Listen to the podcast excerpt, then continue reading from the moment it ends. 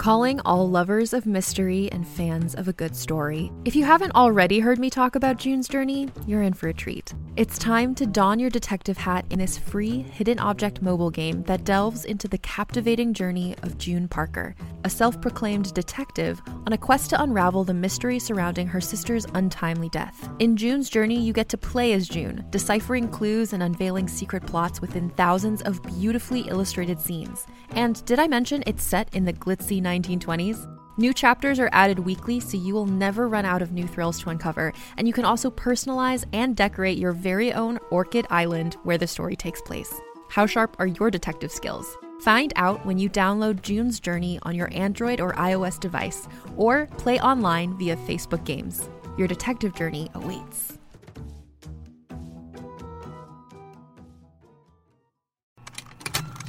Contained herein are the heresies of Radolf Burntwine, erstwhile monk turned traveling medical investigator. Join me as I uncover the blasphemous truth of a plague ridden world that ours is not a loving God, and we are not its favored children. The heresies of Radolf Burntwine, coming January 2nd, wherever podcasts are available. Everyone, this is John Rocha, one third of the Geek Buddies, with this awesome ad for you. If you like this show and you want to make your own, and some of you reached out and asked us about making your own podcast, well, let me tell you about Anchor. It's free. There's creation tools that allow you to record and edit your podcast right from your phone or computer. And now you can even add any song from Spotify directly to your episodes. The possibilities are endless for what you can create, whether it's music analysis, your own radio show, or something the world's never heard before. Go ahead and let your freak flag fly. Anchor will distribute your podcast for you so it can be heard on Spotify, Apple Podcasts, and so many more places. And you can make money from your podcast with no minimum listenership. It's everything you need to make a podcast in one place. Take it from us here at the Geek Buddies. Download the free Anchor app or go to anchor.fm to get started. Now, on with the Geek Buddies show.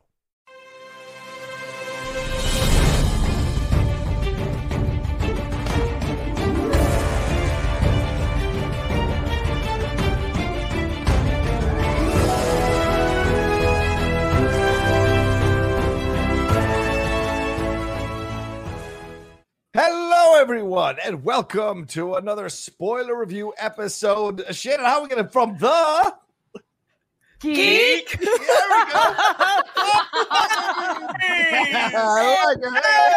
Hey! You know, we did this earlier. We didn't Yeah, have a plan either. You know what? I'm so focused on the rundown of the show, I forget about the intro and the outro of the show. But hey, I think it worked out. I think it worked out. Yeah, we're jumping into Loki episode four here. We're gonna have a lot of fun with it, and yes, we will definitely be diving into that end credit scene as well. I hope you all stayed to the end to watch that end credit scene. It was stellar, but this is a spoiler review episode. So if you haven't watched the episode, go and watch the episode, then come back and join us. Uh, and this will be your second to last spoiler warning uh, overall. But let's introduce ourselves. I am the Outlaw, John Rocha, writer, producer, and host here on the Outlaw Nation, joined by my brother from the Geek Buddies there.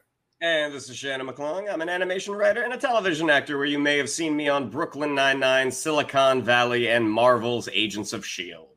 And joining us yet again every week for these Loki reviews, the great Emma Fyffe. Emma, please, how are you? I'm just great. Shannon, are those your golf clubs behind you? They are. yeah, the golf claps with the golf clubs. I love it. Uh, man, w- what an episode. Yeah, that's that. I think that's the greatest understatement of the year. Absolutely. And joining us in place of our brother Michael Vogel, who's on vacation in parts unknown, the great Laura Kelly. Laura, how are you? Oh, I'm amazing. Thank you so much for having me, you guys. I am, you know, it's going to be hard to fill Michael's shoes, but I will do my best. I think if anyone can, you can. And uh, Laura, you have binged these episodes. You caught up, and then you started tweeting about Loki nonstop. And I thought it was great. Some of the thoughts. So I, I, I texted you. I was like, Laura, is there any chance you can sit in for Vogel? And you were like, hell yes. And you jumped aboard. So this is a great foursome we got, and we're excited to have uh, everyone aboard. Uh, to wa- to uh, talk about it today for sure. So um, let's jump into it. Uh, one last spoiler warning before we jump into the episode here. If you haven't seen the episode, go and watch it. Let's get our overall thoughts, thoughts though about the episode going around the horn. Emma, let's start with you. You did say what an episode, but what's your feeling coming out of episode four here of Loki? Okay, I feel like I'm up against another Baby Yoda situation. You know what I mean? like, how did Disney hide Baby Yoda? Nobody had any inklings about Baby Yoda going into The Mandalorian. True. So, my takeaway from this episode is how did they hide Richard E. Grant? Are you kidding me? what? And wearing that outfit so perfectly, so perfectly. Yeah. Absolutely. Also, also, where is Frog Thor? Oh, I know. I'm we just had saying. That's a great point. We have alligator Loki. We need frog Thor. Shannon, what were your thoughts after episode four? What's your feeling now, having seen the episode, maybe more than once, knowing you? Uh, yes, yes, I did watch it more than once today. Um, yeah, this this is what was great about this episode is throughout the first three episodes we've established these characters that we know and love, and this is the first episode we got to mash them all together, Hmm. and we started to get a hint of what was actually going on. Um, you know, uh, Sophia Di Martino already. I mean, she such a such a captivating Yeah. performance. Episode three, I, re- I really liked. I know some people thought they, they felt they were running in place. I really enjoyed it, but I was glad to see Owen Wilson come back. Um, we get a little bit more from Gugu and Batharaz Ravonna.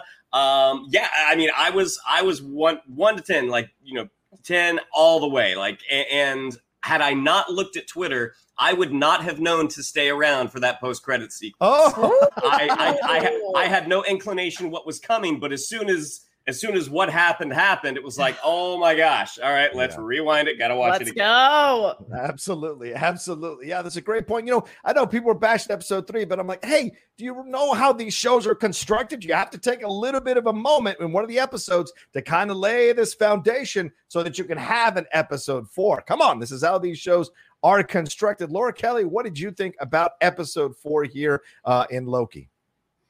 It just reinforced everything that I felt about this season so far. I have absolutely loved this season of this show.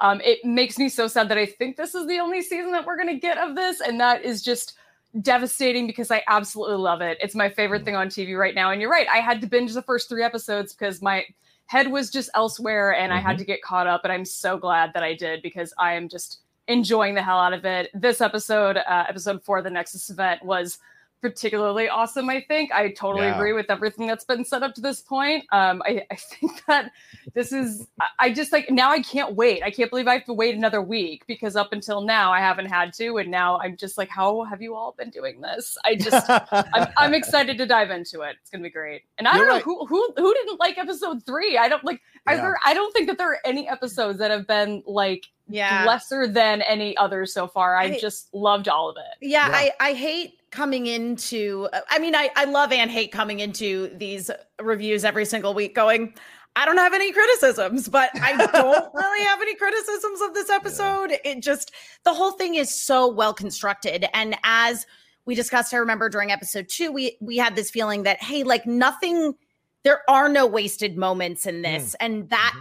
I think that anybody that maybe had some reservations about episode three. I definitely saw some people coming forward going, oh man, episode three was so not filler. So I think that Mhm. even those that maybe were on the fence about episode three, this recaptivated their interest in this series. Yeah, sometimes you got to be patient here and get through an Yeah. episode so you can understand why this episode exists chronologically in the order of the season that it does and what it's laying the groundwork for. And certainly, we got a bunch of payoffs here in episode four. I love this thing. I watched it three times today because it's just stellar writing, stellar writing, stellar direction. The score, Yeah. the, the music cues, I think went off the charts incredible throughout this whole thing. Tom Hiddleston if it was possible for him to go next level as Loki, he went next level as an actor with Loki. Sophia Di Martino matching him every step of the way in terms of what she's bringing to the character of Sylvie, aka Lady Loki, and everybody involved in this just bringing the hammer. Even uh, uh, Owen Wilson getting some really tender moments with him as he's discovering, and his world is getting, as the kids say, say shook. He's see him go through all of that. I loved it all. So uh, let's dive into it without further ado. Once again, spoilers. So if you haven't watched it, get out of here. Go watch it. Come back. All right, we start off on Asgard. A young girl is playing with her toys. talking about a Valkyrie defeating a dragon to save Asgard. I think we can all guess that this is Sylvie, aka Lady Loki. Just then, a TVA portal appears and a younger Ravonna comes through it with some Minutemen to arrest the girl for crimes against the sacred timeline. This is a little girl but she's being arrested. They reset the timeline, and then all of a sudden, we cut to the young girl at the TVA. She sees a dude getting manhandled, uh, and then she goes through all the TVA protocols that Loki did in the first episode. She confronts, she's in front of the dude who tells her to sign the papers of her statements. She goes through that robot detecting security door and ends up in front of a TVA judge. And just being and being held by Ravonna just before uh, the case can even start. She uh, breaks free from Ravonna, steals her TemPad, and disappears through a portal. Ravonna does not stop her. There's a lot of curious behavior from Ravonna throughout this whole episode. And it's got me thinking a lot about what her impetus is here, what her role is to play in all of this. Then we cut to present day Ravonna in the elevator, in the golden elevator to the timekeepers. The doors open. She walks in and we see them and there is 80s 80s sci-fi vibes all over this shot let's stop here because it's a great great place to stop emma Fyffe hell of an opening and those visuals my lord what did you think well, the timekeeper stuff was like straight out of Flash Gordon, and I absolutely yes. loved it. Um, obviously that that that's something that we see in like Taika Waititi's work with Thor, like Thor Ragnarok, has some very Flash Gordon vibes to it as well. And so right. I absolutely loved that. But I still definitely was in a headspace of when I saw the timekeepers, I still had this feeling of like, I don't know, something is, I've had this feeling the whole yeah. time that like something was not quite right with the timekeepers. And, yeah. you know, we'll get into it at the end of the episode. But, um, but then I, I guess I, I, will defer probably to Shannon on this as our, our, uh, you know, real tinfoil hat comics yeah. expert here. But, my question, I guess, is is in regards to Sylvie Loki mm-hmm. as to why she's identified as a variant at a very, very, very young age, where she's mm-hmm. literally just a little girl. Is the idea behind it that like she's not supposed to exist at all, that she's yeah. not really a Loki? Like it's such a there, I have so many questions about it at this point, but in a mm-hmm. in a good way, not in a well, I give up kind of way. Right, right. Well, we do get a reference to Valkyrie, so that's great to right. hear that. A, a Valkyrie. don't know if it's the Valkyrie, right. but we get a reference to a Valkyrie. That's a great point. Here's my here's my sneaking suspicion. Okay. To answer your question, if in the comics, and Shannon, you you can uh, uh, uh, uh touch base on this, Kang the Conqueror is connected to uh, to Ravonna. Yes. Is Kang the Conqueror controlling Ravonna to do all of this because Lady Loki ends up stopping him? At the moment of truth for him uh, as he's about to take over the entire galaxy. So he's going back in time to mess with her and stop her from being able to stop him. And he's employing the woman he loves or cares about. And it looks like a little bit mind controlled or against her will doing these things that she. So that's my crazy out there hypothesis. I don't know if it's true or not. What do you think, uh, Shannon? What do you think about this opening scene? What do you think is going on here with the uh, young Sylvie, young Lady Loki? Well, just to address the thing that you brought up, that you just initially brought up. Um, yeah. See, I, I feel like it might be the reverse because I noticed as oh. well that there was that hesitation that Ravonna didn't go after yeah. Sylvie. Yeah. Uh, and it's like, oh, is she letting her get away for some reason? Like, is there some reason right. does does does Kang? And again, we're, we're kind of Mephistoing uh, here a little bit, but is Kang ah. letting her? Is it like let let Lady Loki go? Let this child go because mm. she's going to do something that I need to happen. Ba, ba, ba, ba. Okay, that that right. was my initial guess. But as soon as we see that opening shot of Asgard. Huh. We're seeing the palace from behind, and I yeah. don't know if I don't recall seeing that, seeing this in, in in the films, but it the mm. colors almost the color scheme looked a little different. Like there was that right. gold, but there were darker shades. And, and from the from the moment that happened, I was like, oh, so this is this is Sylvie's origin story right here. Yeah. Um, the the crazy thing is, you know, when the when the show first started, when the TVA first was, you know, brought onto the scene, um, immediately the internet is a great place when we get memes of the TVA bringing in Marty McFly and Bill and Ted. it's like, oh, this is mm-hmm. really funny. But watching this happen to a child, yeah. if you want to talk about getting you getting you invested in a character right away, like if if episode three didn't do it for you, you see like she was taken as a kid and right. how heartbreaking that whole sequence is. Um, yeah, the the the moment that she sees that guy being manhandled and she Yeah. says, you know, stop it, you get the sense like, okay, you know, this is not a bad kid. Like this is this is not I mean, she might be the goddess of mischief, but this is not this is not evil incarnate. This is someone who Right. recognizes um, morality. Yep. And so as you're watching it happen, it's like, oh my God, this is this is heartbreaking. You see they they make TVA jumpsuits that little. Um, but then when they bring her in and she gets away, and we flash forward to Ravonna, um, I definitely think Ravonna is tied to whatever antagonist who Yeah. has yet to be revealed, whether it is Kang, Yeah. whether it is Miss Minutes, whether it is some other entity. Um, she doesn't seem, I mean, she seems tired by the whole thing. Yeah. And when she went in to go see the timekeepers, um, there was uh, it's funny. I got Bill and Ted vibes. I started thinking about when they Oh, went to sure. The future. see that Just too. Three most I see just that deserved too. people in the world. Just yeah. sort of the floating shares. Yeah. Um, but you get the sense as she was walking in, I bought the fear and and the Mm-hmm. the hesitancy which she went in with. Mhm. So it'll be like when we get to the big scene at the end, I- I'll be curious to hear all hear your all's thoughts on whether she knew the whole time or not. Yeah, I mean, we discovered this, Laura, that uh, through it last episode into this episode, that every person who works for the TVA was a variant. Now we get uh, a shot of Ravonna as a Minuteman uh, there in her outfit, taking this young girl. So is she a variant? Is she also doing this and not knowing that there's more, or does she not want to go back to the life that she had before? So she, so there's a lot of questions with Ravonna. What did you think about this whole intro? What stood out for you? the whole intro with Ravonna was definitely leaving me with a lot more questions for like the first half of this episode. Hmm. Um, the fact that we sort of see her frustrated in her reaction to Mobius about letting little variant Loki Sylvie get away. Right. I just, uh, you know, this was sort of my first clue, I think, a little bit that, yeah, I think there might be something else going on here. I think she might be, I agree that she might be tied to like whatever antagonist is Hmm. actually at play here. And what I'd never even thought about actually was the fact that she may not want to go back to whatever her real life was before the TVA yeah. um, that that's definitely something something to consider, and I hope we get into it eventually. Um, but yeah, these the three timekeepers with the glowing red eyes, all of the visuals in this episode were just on. It was totally peak for me. I really enjoyed it. I really, uh, I, I gotta say, with Mobius wanting to talk about or wanting to talk to C twenty. And Yeah. you know, I don't. Maybe I'm jumping ahead here, but That's you know, right. the fact that you know he was talking about it's real, it's real, and you know, Yeah. this whole thing that it leads into as we get farther into this episode with Ravonna, the more suspicious I get of her, and the more I can sort of see through her being manipulative Mhm. of, of Mobius. But you know, we see her in her younger age, so she didn't it doesn't seem like she started that way. Yeah. So there's got to be some journey I'm kind of hoping that we get where we get a little bit more of her story, uh, Right. her backstory, and how she got to the, the position that she's in today.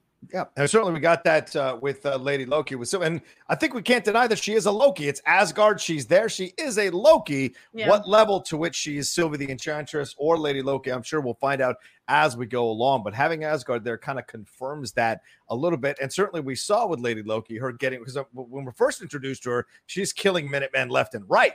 Now there's more of an understanding of why. Also, you also get why she doesn't sit with her back to the door because that's how she got taken when she was playing with her toys with her back to the door. So you get that now uh, reaffirmed why she has that thing about it in her adult life as well. All right, we're back to the TVA. As Laura mentioned, Mobius is waiting on Ravonna. She tells Mobius that the timekeepers blame her for this variant situation and for her letting him, you know, take Loki and go to these and have these conversations and for him escaping. Uh, she reaffir- reaffirms that the timekeepers are all that stands between them and total calamity. Mobius pleads for access to Hunter T- C20. She wants he wants to know why she keeps saying it's real over and over again. Ravonna then reveals that she is dead, claims it was Sylvie who scrambled her mind and killed her, says she could barely speak, and then asks him to keep it between them. That she tr- can she trust him? Uh, and I'm I wrote here so many cult vibes going off the charts here in this situation right now. Uh, she sends him out to find the variants, the two Lokis. We head to Lamentis 1 and its impending doom for our two Lokis, Loki and Sylvie. They have a great heart to heart here amidst the falling debris. Uh, Loki apologizes. Sylvie talks about remembering Asgard, the small time or the short amount of time she had on Asgard, remembering her family, remembering the people she knew there. And she says that the universe wants to break free from this time timeline. So it is manifesting chaos, which is why it created a lady Loki. And she says that the TVA took her as a child. So she stole the TemPad and ran. And now we know that was her in the beginning. And she learned to hide in the ends of a thousand worlds because wherever she showed up, it would trigger a Nexus event and they could find her quicker. So she learned where to hide. So let's stop there. Shannon, a lot revealed here. What do you think about all of this with her speaking about all the, uh, what's happening here, but also Ravonna and Mobius, a deepening here of this connection, her kind of taking advantage of his affection for her, his respect for her to kind of uh, eh, take her into her trust and lie to him, which we find out later about the death of C20. Yeah, I mean, as we've already said, I mean, the evidence is mounting that Ravonna is is tied to this antagonist. Whether or not she's been given the whole story, we don't really know. I mean, and that's what's going to be really interesting to see what happens in the next episode. As far as that scene with uh, Loki and Sylvie at the end of Lamentis, I mean, again, we've talked about we talked about the the budget and the care mm-hmm. that is put into these put into these Marvel uh, Disney Plus series but just just a gorgeous shot just beautiful oh God, yes. like this destruction you see just these you know these meteors these shards of broken planet just plummeting down into the moon and how much they are both resigned to their fate at that moment and i love loki's line where he's just like she was like you know maybe it is maybe we are destined to lose we're destined to die and he's like we're not he's like, I've lost a lot and painfully. He's like, but we, it's basically we're survivors. This mm-hmm. is this is what we do. This is what it means to be a Loki is that we survive. And I think that's just such a a perfect way to sort of encapsulate that character. Um, I had something else and it dropped out. Never mind. Okay. Oh, all right, let's move to Laura. Laura. Sorry, okay. If it comes back to you, just chime in uh, uh, when there's a spot here, Shannon. But yeah, Laura, this there's more here going on. Mobius and Ravonna. What is this relationship? Mobius has been kind of in deference to her. You can tell he has kind of a crush on her from the beginning of this whole thing, wanting to be her only timekeeper, her favorite timekeeper that kind of thing. So, what do you? Th- oh, not timekeeper. Sorry, her favorite. Uh, uh, I don't know. Analyst. analyst. There you go. Analyst. Yes, her favorite analyst. So, what do you think about this relationship, and uh, what do you think about this this conversation between uh, Loki and uh, ladies and uh, Sylvie there? Well, the relationship is definitely becoming more strained, which has been fun to see because I think, mm. yeah, it definitely started out more of like really more of Owen Wilson putting the moves on her a little bit, sort of being yeah. playful. Um, and he's you can definitely sort of see him, I think, pulling back at this point. Mm. Um, and her sort of, yeah, I, I like the cult mentality comparison because that's very much I think the vibe that she's going for and, and really probably achieving up to this point. But yeah. I, I think the scene on Lamentis might have been one of my favorite scenes of this entire show. The the music in this particular scene, mm. I mean, you know, lamenting indeed. It was uh, Natalie Holt is the one who does the music for the show yes. and finally prompted me to actually go look her up. Um, because the music in the show is just absolutely gorgeous. I can't yeah. wait till they actually release the full soundtrack to this because I'm hopefully I'm not just waiting forever. Uh, but the the scene with Sylvie and Loki is just so touching, and I love this like. I just love the chemistry that they have. They've established that earlier, in, you know, in episode three, I think, and they're really like carrying it through in this episode. But it really kind of, it kind of begins here, I think, for me. Mm-hmm. You know, this conversation is is so poignant, talking about how the universe wants to break free, and so it manifests chaos. Yeah. Um, in the fact that she was born the goddess of mischief, just kind of got me thinking of like you know it, it wasn't her choice to be born and i feel like it was it's dating back to that where there was some sort of you know break in the sacred timeline. Like why are we not addressing that? Why are we waiting until she's like what 12 years old mm. before we finally track her down? It's just you know it, just building on more of the questions for me. Does she have a thor brother variant? I want to know all of yeah. these things uh, but the fact that she, yeah, escaped and then had to run for so long, and she's escaping and or she's creating a Nexus event everywhere she's going, where she's telling Loki this story and her background in her own words, I yeah. just found incredibly touching. Yeah. Um, especially where you know she gets to the part where she knows I she mentions you know I grew up around these Nexus events and now that's where I'll die. I suppose that's kind of poetic. It's just it's tragic.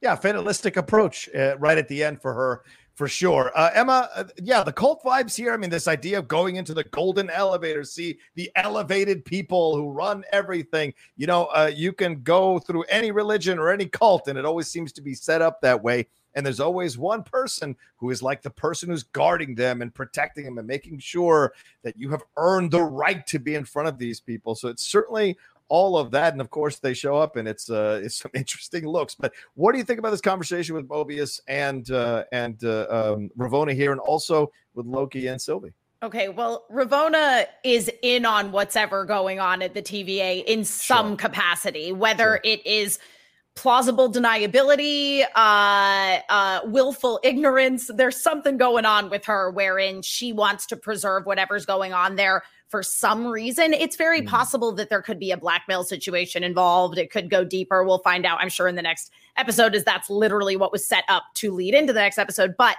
right. the the thing with Hunter C20 is what really tells me that she's definitely in on the plan in yeah. some capacity because as soon as she said, Oh, she's dead, my immediate thought was, Oh, you or somebody that's in on it killed her. Like yep. th- she did not die from enchantment. And I couldn't believe, I could not believe, and we'll, we'll get into this later in the episode, that when we were talking about the last episode, I did not remember that Hunter B15 had also been enchanted because that played in so much in this episode. So that was so satisfying. But again, it's like Ravonna's definitely she she's one of the the devout. Uh mm-hmm. she's she's happy happy to be part of the cult uh, in some capacity. Why we're not sure, but she definitely has more of an understanding of what's happening than say a Mobius who definitely has no idea that he wasn't in fact created by the timekeepers and he himself mm-hmm. is a variant. And I think that this did a good job of immediately establishing why Mobius would have doubts because Mobius yeah. is a character who we've seen in his own way kind of question the authority of the yeah. TVA in a mm-hmm in a well i'm gonna i'm gonna look around it because I, I think he's somebody that really sees the good in people like he's always yeah. really wanted to see the good in loki and see loki as a person and not just a variant that's ruining the timeline yeah. so um yeah uh, and then listen, the conversation between Loki and Sylvie, who knew uh, that we would all be so okay with narcissism? Like, who knew? True. Loving the female version of yourself. They seem perfectly matched. They seem They sure knew.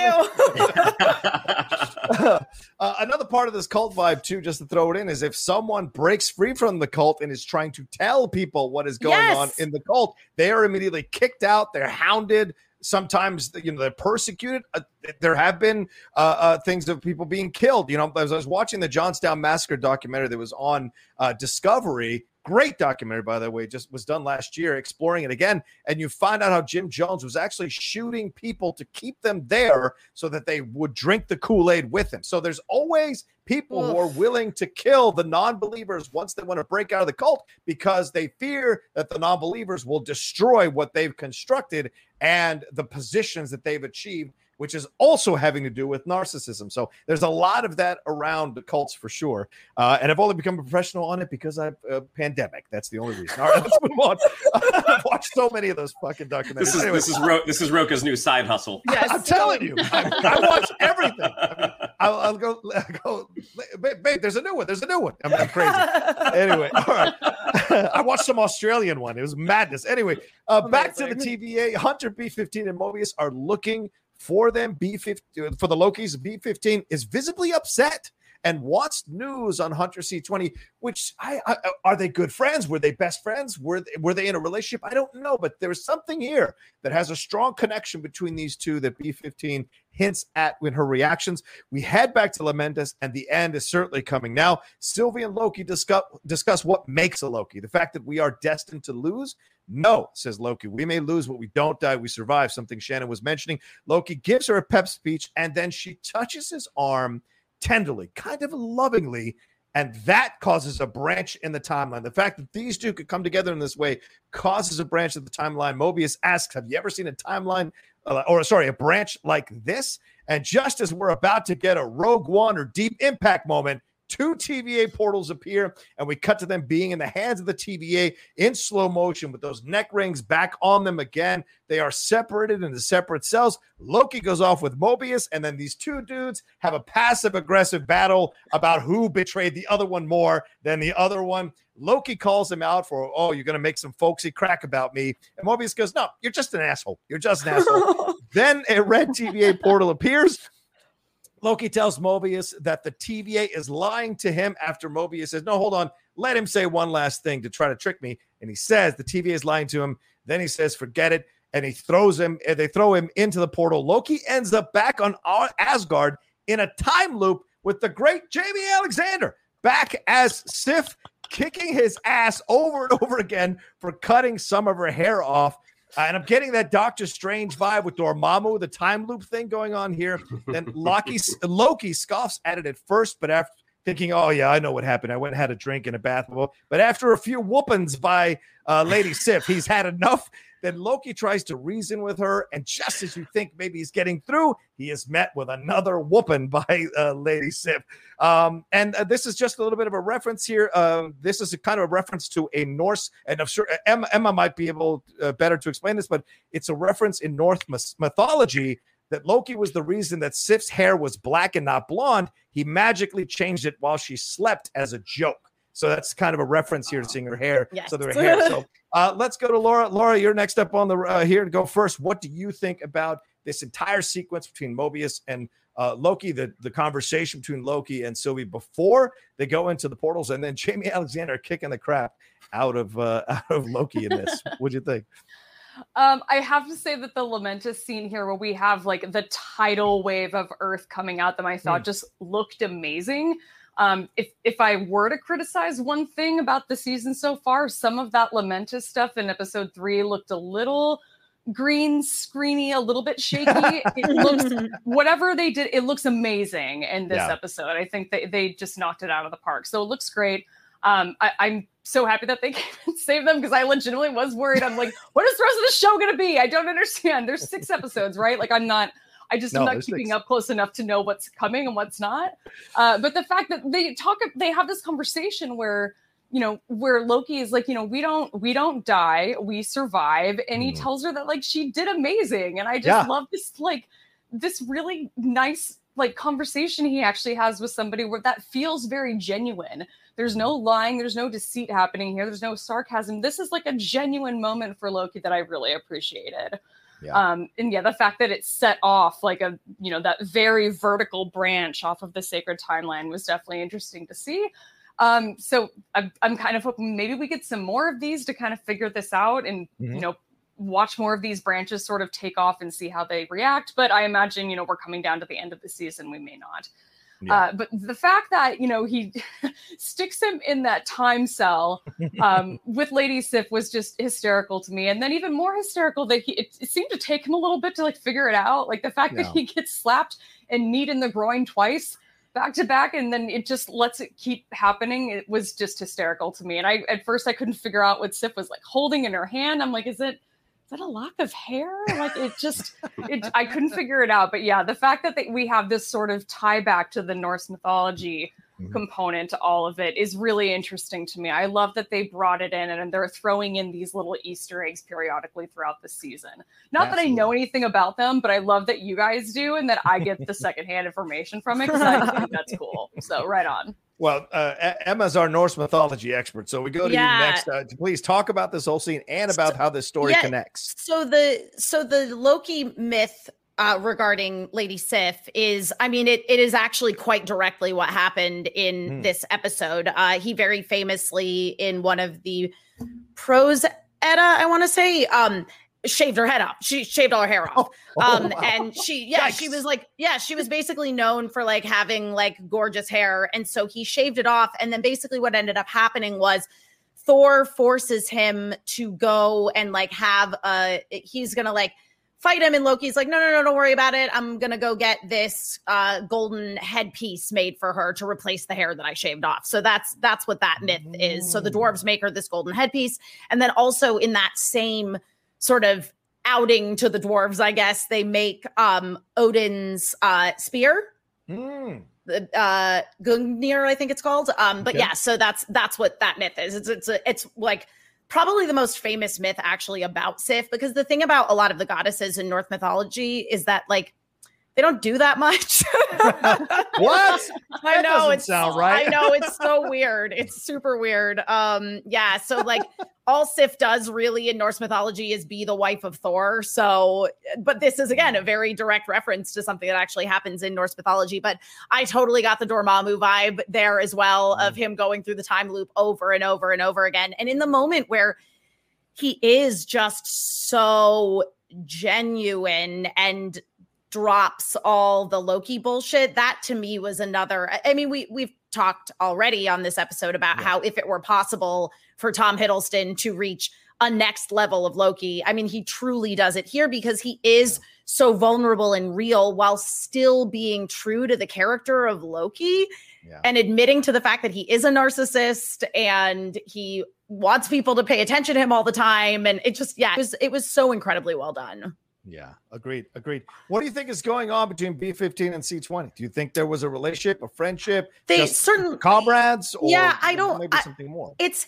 it's interesting because we see certainly th- particularly through the character of Mobius that just because these variants have been stripped of their identities doesn't Mm. mean that they don't live and react as human beings. Right. So to me, it seems that it is very possible. I- mean, be, especially because you know B15 this whole time has basically said from the point that C20's group went into the Loki trap and Mm-hmm. she got kidnapped and enchanted, kept saying not C20, like C20's got this. So they obviously have a very deep understanding of one another, be that a romantic relationship or just a very close friendship. That Mhm. definitely exists. Yeah.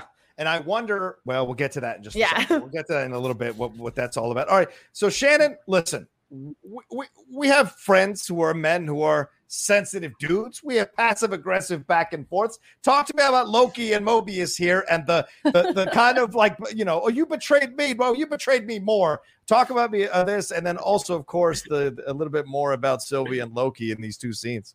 I mean, what really made me laugh was it was, it was essentially the "shut up, no, you shut." up." I mean, it's it's the type of back and forth that I think you can have with someone that you're incredibly close with, and you are really angry at them, but you don't want to hurt them. Right. And even Loki or uh, uh, Mobius putting Loki in the time cell, he knew he knew like this is real. This is going to annoy the crap out of him, and it's going to get painful. This isn't going to permanently hurt you. Frost giants um, notoriously have very strong constitutions when it comes to their downstairs. So uh, you know how many times can he get hit? We'll find out. The thing that I thought was really interesting is, you know, you were talking about that sort of, uh, Laura was talking about that genuine moment, that genuine moment of connection between Loki and Sylvie where he's giving her a compliment, which I don't recall ever seeing that in the films. I don't know if Loki was ever really in the position to do that. Maybe Thor Ragnarok, maybe Dark World. I don't, but I'm not recalling it. It reminded me of the moment at the end of the episode one when he is when he is on the run from the TVA inside the TVA. He's on the run from the Minutemen after uh, Mobius has asked him, "Do you like hurting people?" And Yeah. you get that moment, that just sort of true moment of honesty like there's just a change in his eyes. And you see you saw that same change in this scene with sylvie right before right before them uh, uh they they they are brought back to the tva something that i thought was interesting was those two portals open up and we don't see did they go in or did the minutemen come and get them Oh, good point. which I which I thought was interesting. Mm. I mean, Yeah. my guess is that after on the on the on the heels of them saying like we, or Loki saying we're survivors, that they would have gone in. But the Mm. fact that you know you have this great kind of slow mo shot remind me of the first Avengers as the shield uh, the shield Mm. uh, soldiers are kind of walking Loki in in the helicarrier that you see how many more guards Sylvie has. And immediately after this great moment of honesty, Loki latches on to So this to this sort of petty, like you, you think she's da- I'm dangerous. Like, this is It's this is disrespectful right now. Um, and I'm really curious what they had to do to convince Jaimie Alexander to be like, hey, we're gonna give you three lines and we're gonna have you say them 85 different ways. Uh, I think What- there were What that zeros on that conversation- paycheck. Yeah, right? That's what that was. And I think she'll be back. I think they said for Thor. Love She's coming Thunder, back so- for yeah so, for I, uh, Love I missed her in Ragnarok, so it's nice to see that she'll be coming back for sure. And she's alive, right? Because uh, everyone else, I think, has been uh, was killed by Hela, so she Yeah. gets to stay alive, even though she was probably blipped. She gets to stay alive in the whole situation. That's She got, got- to stay. She got to stay alive because she wasn't available to shoot. Yeah, see, see, worked out well for her. Good Galaxy point. brain. No, I Uh, was really excited to see her in this episode. Like, I Yeah. just like when she showed up, I was like, oh my god, it's Sif. Yep. Yep. Um, and- and one last thing. It seems like she is. Uh, seems like uh, sorry. It seems like Mobius is showing Loki the other truth here in his world, uh, as much as Loki is trying to reveal the truth in Mobius's world. And there's a line coming up where I think that really hits home, and we'll get to that. Both of them are removing these previous realities from each other's lives and Mhm. showing them another real world they could exist in. So I don't know. We'll see. Anyway, we go to Ravonna's office. Mobius lobbies to talk to Sylvie, wants to play both Lokis off each other. Ravonna refuses, saying uh, Sylvie's too dangerous.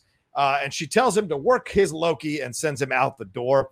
Uh, then he runs into Hunter B15 and he reveals this thing. He says, I, I don't know why these orphan demigods are such a pain to us. We brought in Kree, Titans, vampires. Okay.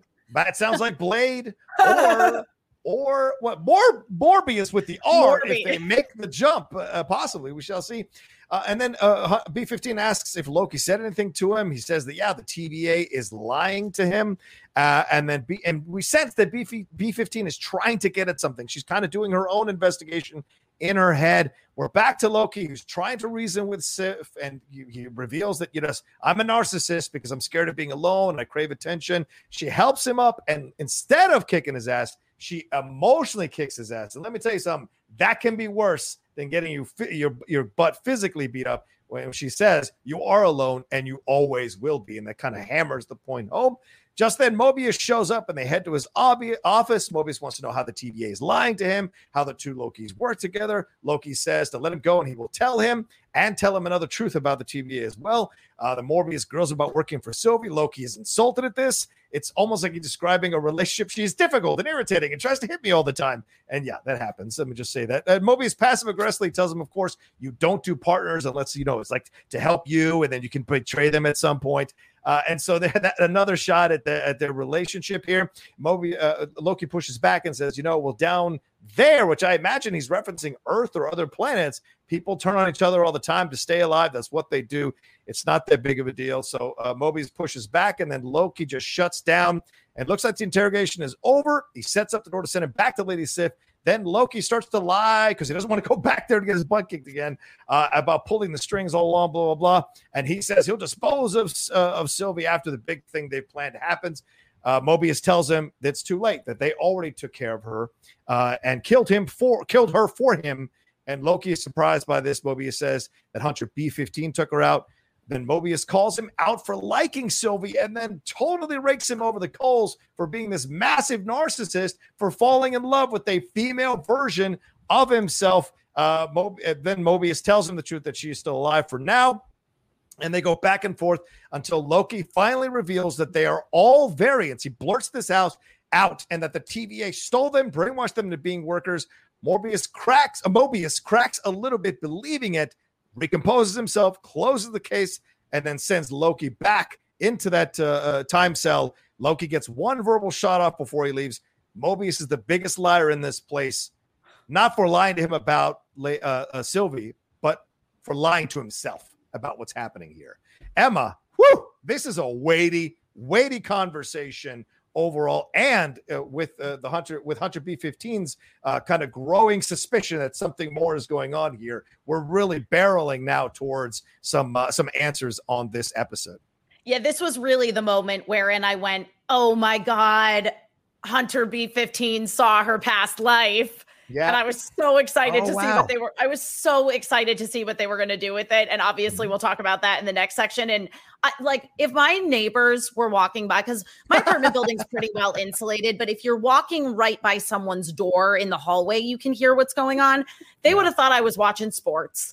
Um, I was cheering at every turn on this episode. But anyway, so again, the character of Mobius to me has been so fascinating from the beginning, specifically because he is this incredibly decent, likable man. Yeah. And to see Loki really play on that and end with that whole conversation of, yeah, you know what? You're the biggest liar in this place because you are lying to yourself and playing Mm. to like the fact that he knows that in Mobius's heart of hearts, he knows that something is wrong. Yeah. Uh, you know, Mobius trying all of these scare tactics on him of, oh, we already took care of the girl. Like Loki sees right through that, but Mobius also sees right through Loki.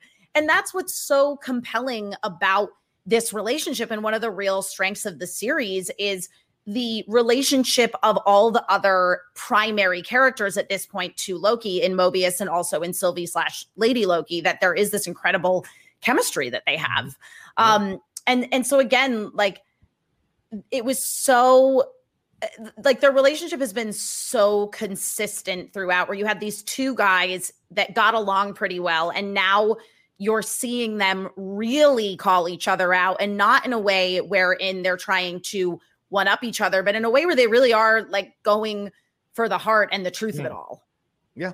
It's almost like he's trying to deprogram a person out of the cult. Yes and they both listen and the person is cracking a little bit but then but isn't fully ready to break open because they've got to go on their own journey of answering these questions and and figuring this out. Yeah you can't deprogram someone that doesn't want to be deprogrammed. Lord No. knows. Uh shannon what do you think what stood out through these interactions here and also the stuff with b15 and mobius as well Uh, definitely uh, Wunmi Mosaku, who plays B15. She's doing some really, really Great. great work. I mean, sometimes when you're five or six on the call sheet, I mean, you don't necessarily get those big moments that number one is going to get, number two is going to get. And she is making the most out of every single opportunity that she has. That moment where you see it's almost like if you're driving a stick shift and the gear skips there's that moment when when uh, when Owen Wilson says, you know, like we're uh, talking about like the past life, the memories, and you see like, oh my god, that's what that was. Like you can see Mhm. that in someone's eyes. So just really, really great work her, uh, from her. And also, Owen Wilson has some of the greatest lines in these interrogation scenes, starting in episode one and also in episode this or uh, episode four, when the the the, the cockroach survival mechanism that, that he throws at Loki. I'm like, that is a harsh, harsh insults. Yeah. It's like, okay, were you, you know, what was that? Or is, is this just a cockroach trying to survive? Um, when he talks about the connection that Loki had with Sylvie, like, you know, that's enough to break reality. It's breaking my reality right now. What an incredibly seismic narcissist. And I don't remember what preempted this line. It was something with the it was something with the timekeepers. But Owen Wilson says, I ought to box your ear. yeah yeah he says the timekeepers are a fake or a lie yeah Oh my gosh. I mean, that's something that I would expect like my great uncle to say. just yeah, just I mean, obviously we're getting a lot of good we're getting a lot of good character development, a lot of good world building, but little gems like that are I think what Mm. make the show as special as it is. Absolutely, uh, Laura. What what jumped out at you here, and what were you taking from this uh, developing relationship here that seems to be fraying on the edges between Mobius and Loki uh, overall? Well, I've been wild about the chemistry between these two from the Hmm. start, and this scene just, I think, further enforced that. But I think I, I have to hand it to the Hiddleston performance in particular in this interrogation scene. Um, this line that he has at the beginning, where he says, "You know, she's difficult and irritating. She tries to hit me all the time." It could sound very juvenile, I think, coming out of of you know some actors' mouths, and I think that this is a very like it, it could also comes off come off as like a very clumsy line in the Mhm, wrong actor's hands, but it, it just comes off as so genuine and so perfect the way that Hiddleston delivers it. And he's got a couple of those moments in here. You know, we see the moment where, you know, I, I think it's right after this where Mobius tells him, you know, I guess you don't do partners unless it benefits you and you can betray them at some point and benefit yourself even further. And you can see the genuine hurt Yeah, in Loki's face in this moment. And so it's it's a very it's a sort of slow progression through a very long interrogation scene, you know, of two guys just sitting and talking to each other. This could be very boring, but they, they keep it really interesting and you can you can really watch, I think, the Loki performance breakdown mm-hmm. as as we're getting into this, particularly as he as he progresses to the part where he says that that uh, the variant had been had been pruned. Um, because we see sort of we see Tom Hiddleston sort of carry on for a minute, you know, and sort of keep up, you know, this this charade he has going, but then starts to falter. That's the moment, mm-hmm. um, right when you know he starts to it, it, it, starts to you know break a little bit the fact that forming the romantic relationship and you know breaking chaos and it could break reality is just it, it, not to be the person that brings up star wars it could that did sound a little bit kylo and rey to me in the rise mm. of skywalker you know you've got two that are one where their relationship just really can't doesn't seem to be able to exist um, mm. together or apart. The seismic narcissist line was amazing, um, but you know, as as Loki learns that yes, Sylvie is in fact alive, and Mobius delivers that line very quietly in response to Loki saying it very loudly, and you can just see that relief on his face. At this point, Loki's not holding back anymore. Mm-hmm. You know, he's he's it's sort of breaking down, and now the sort of true reaction. He's not hiding it from Mobius anymore. I think just probably because he's tired. yeah. Um, and and because it just it was in our best interest to get an outstanding Tom Hiddleston performance, and I'm mm-hmm. so grateful for that. Um, but yeah, the, this back and forth and accusing each other of lying. Um, it, it just sort of you know led to these really touching moments the idea that mobius might have had a family in a past life mm. all of this is like just it's such intriguing storytelling so I, I, think for me of all of that it's the tom hiddleston performance and that whole scene owen wilson definitely playing off of it as well but that yeah. it, it just really did it for me it's a fantastic point, Lori. When you see him looking down at the ground, and remember, and I think you can look at this whole episode and see this as Loki discovering that he's falling in love with, or he has fallen in love with Sylvie throughout this episode. When he delivers that line of her being difficult and irritating and tries to hit him all the time, he's looking at the ground as if he's almost like like he's surprised by it, and he's just like, "Well, it doesn't wait, do I like her? Do, am I having effect? Like you see this developing with him because yeah. it's all new. And he says this later on in the episode. I, I don't really do this. I've never had any practice doing this. So he is discovering this as it goes along. And it's almost like a childlike approach to it, right? The kid, the, the kid that pulls the pigtails, the the you know the, the, one that make fun in the sandbox. It's the one you mess with the most that you actually have a crush on. So it's kind of like that. It's almost infantile in his approach to it because he's trying to figure it out as it goes along. And I love him playing that color and that moment where Owen Wilson just pauses for a second. You know, you immediately, if you've been watching the show, go back to the jet ski thing and go like, oh, was there a past year? So it's it's just great stuff from both of them. Uh, all right, we cut to Hunter B15, who is clearly unsettled. Uh, here she is staring at that poster that says, Did you get them all? Verify through deletion. Uh, she walks uh, into the cell of Sylvie's cell and confronts her. Then she surprisingly opens a portal and they both go through it. We cut to Ravonna's office. Ravonna and Morbius are signing paperwork on the Loki case. I, I don't know. Am I the only one that's like, why are they, this is so weird to sign paperwork? What is this all about? is it because all the humans are variants, so they're trying to make them believe that no, this is an uh, office? Uh, it's in yeah I, I, think that's what it is it's it's that familiarity of the office it's it's yeah. a little like uh like wandavision what was yeah. what was vision doing for a job nobody knows yeah, um, it's, yeah. it's very reminiscent of that i think and and and again it's all very much in line with the idea of the tva being this boring on the level bureaucracy right it's like the dmv it know? really is the DMV. That's true. Uh, and they're signing paperwork on the Loki case. It's officially closed. They're sharing a drink. And then she asks him, as like a post drink thing, you know, hanging out. She asks him if he can go anywhere, anytime. Where would it be? And he says, Well, I can. I can go anywhere, anytime. Uh, and Mobius doesn't answer and instead asks why Ravonna wouldn't let him question Sylvie. Then she tries to distract him again say, eh, and asks the question again. He says, Well, I, I just like being here with you doing the work. Uh, and she says the timekeep now she senses there's a little bit of a shakiness here. So she says the timekeepers want to personally oversee the pruning of the variant and they want you there. And he's like, Well, it's about time. And he says it's great. Then asks her about when Hunter C20 started falling apart. So he's not letting this go here, kind of interrogating Ravonna when they're supposed to be having the drink. And you imagine they've had multiple post case drinks in this office together. So this is a fracturing of this relationship that Mobius is questioning Ravonna constantly. Ravonna stonewalls him, that goes back at him. He says something seems a little off, and she responds that she is protecting him from the timekeepers, or sorry, protecting him from Sylvie, and that she she saw what Sylvie did to Hunter C20 and doesn't want that to happen to Mobius. Is that what you want to hear? That I don't want you to, have? and then says uh, to anybody. I don't want it to happen to anybody. So he's she's using his affection a little bit in this situation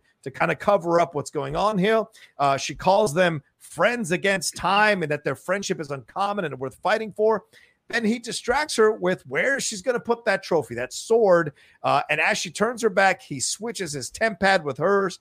He gets up to leave rather hastily, which makes her suspicious. And they say goodbye to each other in this situation. Um, let me go a little bit farther and then we'll cut. Then we go back to Roxxcart with Sylvie and B15 in the rain. B15 wants to know what Sylvie did to her when she was in her head. Sylvie says she showed her a life before she was at the TVA. B15 says it's a lie. Sylvie says she can't create memories. She can only use the ones you already have. She says the timekeepers took their lives from them. That's what Sylvie says to B15, and that they are both variants. B15 asks her to do it again, and B15 is taken back to a place where she was happy and we see her experience it and then say that, but we don't get the flashback. So, mm. Shannon, I order you, Shannon, on this. I think you're next up on the run here. What did you think about these two scenes and what was happening here between both, all four of these people uh, in these two separate scenes? Well, to the paperwork question that you had, like when you yeah. look at the TVA, when you look at the staff, the the analysis, the Minutemen, everyone seems to be human. So yes. who is like whoever the you know the big bad is controlling everyone? It's sort of like to your to your uh, cult argument. Um, what's the easiest way to get you to comply? It's to get you into a routine. Yes. And mm. what is more routine than paperwork, than showing up, than showing up at your little cubicle? You have your assigned task. This is yeah. what you do, and that's the easiest way to get you not to question things. Is to put yeah. you into a familiar routine. Right. Um, with the the scene between Mobius and Ravonna, where you can kind of sense him kind of poking a little bit, and when she says the timekeepers want you to be there for this pruning, that's an execution. Yeah. I mean, essentially, it's like, okay, yeah. we want you to be there. Like, if that's not an indicator that these are bad guys, like, I don't know what is. And to Emma's point earlier about about uh, Mobius just being this good this good guy, this kind of pure guy. That's exactly why he was able to switch those TemPads right in front of Ravonna is because mm-hmm. throughout their history, throughout their histories, maybe, he's never done anything like this because yeah. he's always he's always complied. Mm-hmm. The scene where they go back to rock to uh, Roxxcart with B15 and Sylvie. Oh. I mean, it was very. I, I kind of had like my John Rocha moment. Like you know, you know, Johnny often sees things that I do not. Like these sort of metaphors, and like they go into this storm, and it's like that's literally where B15 is. Yep. Is that the, the the the peaceful world or, or the established world that she known has been turned uh, turned on its head. I mean, it's mm-hmm. it is just a storm now. Everything's uncertain and when you see that moment where you you you get that moment of peace that moment of of uh, uh, remembrance almost mm-hmm. i mean that, that was a that was a beautiful scene um, again really really great work by wunmi mosaku yeah, shout out to Wunmi Mosaku. For those of you who may not know her too well, do yourself a favor, watch the last season of Luther. She is stellar in the last season of Luther that has been released. She's all throughout that uh, uh, uh, throughout that series. She's fantastic in that season, rather. Uh, and you got to watch her work. She's great, great stuff. Great British actress for sure. Yeah, Laura, a lot happening here.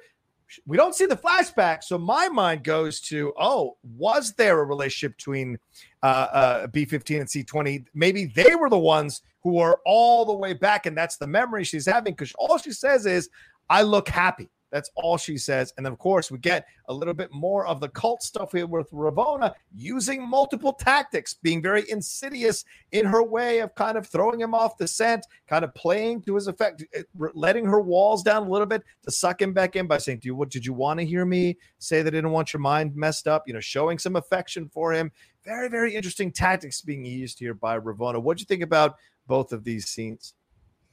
Well, I love the scene of her starting out with the, you know, if you could go anywhere, anytime, where would mm-hmm. it be? And the the callback that we get to that later is is particularly interesting yeah. in how they. I, I love how they bring it back, but this is you know where i'm starting to just get more and more angry at ravonna you can see all of these little cracks starting to form at first you've got her talking to to uh, Mobius about how he let the other variant get away during the first interrogation, but she doesn't make eye contact with Owen Wilson when she says it. She turns away and says it. She's clearly uncomfortable. And then we see her shift tactic, tactics again, and it just gets more and more manipulative as mm-hmm. this scene goes on. So it was fascinating to watch um, in, in terms of other performances to see this actresses, this actress in check out the morning show on Apple TV. Oh, it is yeah. an incredible so performance. Oh yeah. man, everybody's good on that show, but she's particularly she's great as uh Seladon also in the Netflix Dark Crystal. She's the voice of ah. one of the characters. Ah. Right on. Got it. Got yeah. it. Um, yeah. yeah, the fact that she's that yeah, Owen Wilson then takes the TemPad. I found that really interesting that she wasn't more suspicious of something like that. At this point, they've been mm-hmm. sitting here talking. She's getting more, he's obviously questioning more and more about what's going, what's really going on. And she still doesn't hesitate to turn her back on him for a few minutes. So it, mm-hmm. it that I thought was an, an interesting mistake to watch on her part. Um, as for this, this, this scene with B15 and Sylvie, I was sort of surprised that they didn't show us the flashback too. Yeah, right. At the end yeah. of it, especially upon a rewatch, I kind of thought, you know, I I think I enjoyed watching this sort of mm. interaction play out between these two actresses in this scene. I don't think we needed it. Whether okay. or not we get it maybe in the future, who's to say? But I think this scene in particular, as I was watching and waiting for it to happen, I ended up sort of, I think, coming to the conclusion like we didn't need this at this point. I love the end of it where she's, you know, she's crying and we get her voice a little bit higher pitched. But she's like, I looked happy. And it's all Sylvie does is nod. And it's all playing out just between the looks between these two women in this scene. And it's just perfect. Yeah. So I, I really appreciate how they ended up choosing to play it out that way. Yeah, that's great points you make, Laura. And another uh, reason for rain, uh, uh, uh, Shannon, is symbolism. Rain washes away things that mm-hmm. were covering up, and you see what's really there. So, what was underneath? What What do you think about this whole these two scenes here, Emma? What stood out for you? What really kind of hit you as you were watching both of these scenes? Well, as we were having this conversation, and I think Rocha, you were starting to sort of insinuate this idea. It has dawned on me that mm. perhaps the reason we didn't see the flashback is because we've already seen the flashback. oh, in the scene with oh my god, that's like great, what Emma. if what especially because Man. she was enchanted by yeah. Sylvie.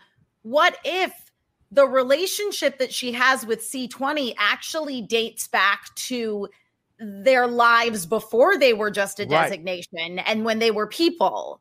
Right. I'm not saying that's this is getting a little tinfoil hatty, but I think it was very intentional that the flashback was left out. Mm-hmm. So yeah. that's my theory now. And I'm just making that statement in case it's true because it'll be wild. Um, yeah.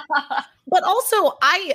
I did not question the fact that Ravonna didn't question Mobius, quite frankly, because again, it's that whole idea of him being somebody who is so likable. And also, mm-hmm. we previously had that and who just complies and he's a good he's a good salary man you know what i mean mm-hmm. uh but they did also have that conversation in i think maybe episode 2 where they talk about how there was the ring left from his glass on the table that he didn't remember leaving so i wonder if maybe there is a little bit of a uh a level of them feeling that they have this additional level of control over him or something else has been done to him in the past that that would make him to seem to be like extra compliant thus lending to the idea that because I think that with when he's constantly questioning about like oh what happened to C20 what happened to C20 like you do get a little pushback from mm-hmm. Ravonna but I think it comes from a place of like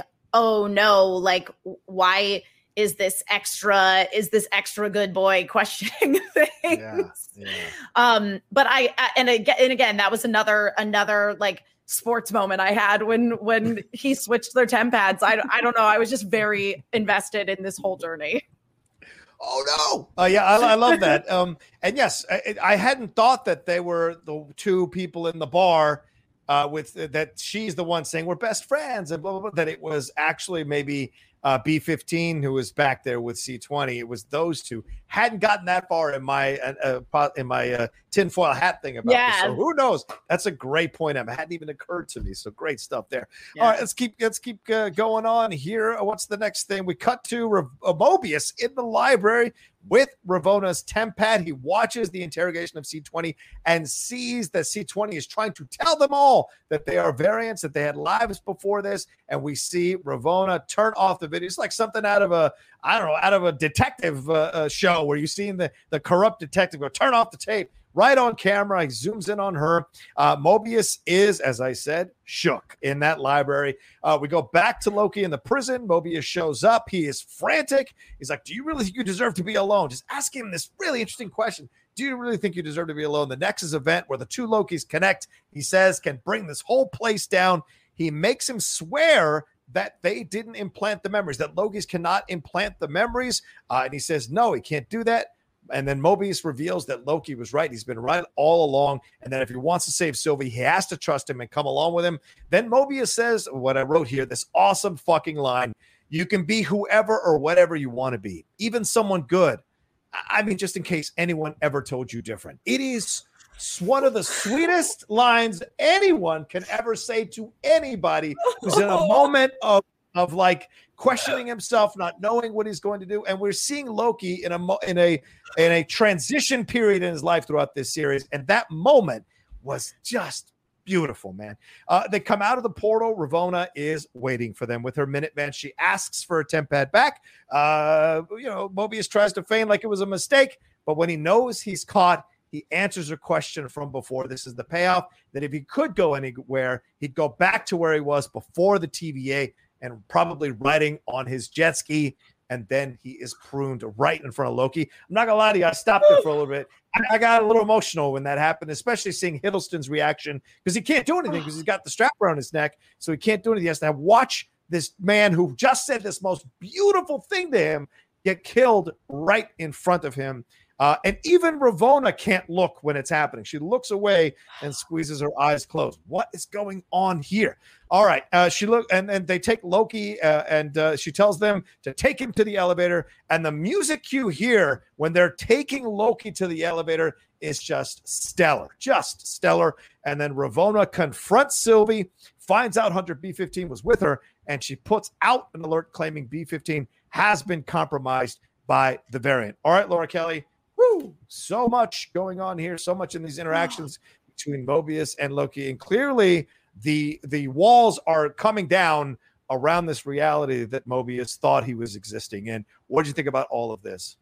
Yeah, I, I, totally agree about the detective novel piece. I mean, she you see Ravonna look directly at the camera and say, "I'm right? this," and then turn it off, and it's just the perfect zoom in uh, scene for Mobius to really start to understand what's going on. Um, I, I have to say, this sort of like we come back just momentarily for a little bit more play between Loki and Mobius and talking about, you know, we need to figure this out. The Nexus yeah. event that you guys caused is like, it's going to bring this whole thing down.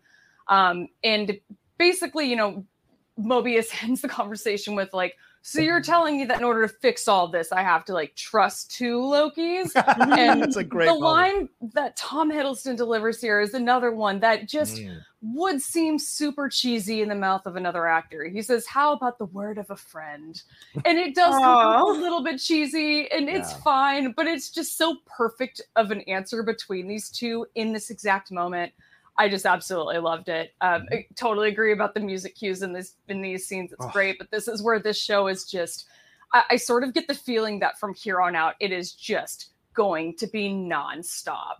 Yeah. Because it starts here and it, the action just never stops, and it's almost exhausting to watch it. I think the first time I watched through this scene, I like just put my computer I, I couldn't take notes during it i had to just stop and watch it because it was all playing out just way too fast for me to try and comprehend what was going on and take notes and write down my reaction and everything. And like, at one point, I just have holy shit in my notes. um, I think when unfortunately when Mobius gets pruned, and you're right, that look oh.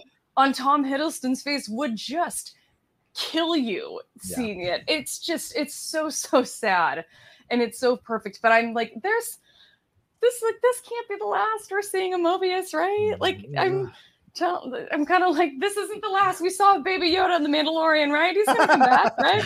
He's, he's gonna come back, please. but yeah, this, you know, putting out the alert for B15, I think was just it, the icing on the cake for all of this, especially what it leads to in these scenes that we're coming up to. Um, yeah. And you do kind of wonder where she was. And I love the fact that, you know, we sort of, you can kind of, once you get through the second watch, it took me a second watch to realize this, but she went back yeah. to Ravonna's office and got that sword, that trophy. And I just like love that. Perfect. Yeah. Absolutely. Emma, um, so as she pointed out here, so much uh, emotional um, beats are being played out between Mobius and Loki here. It's certainly ending with the possible death of Mobius, uh, but also seeing Ravonna frantically trying to find the other uh, Loki fi- or confront the other Loki, and then frantically trying to get B15 captured as well because she senses that there's danger here to this world that's been constructed.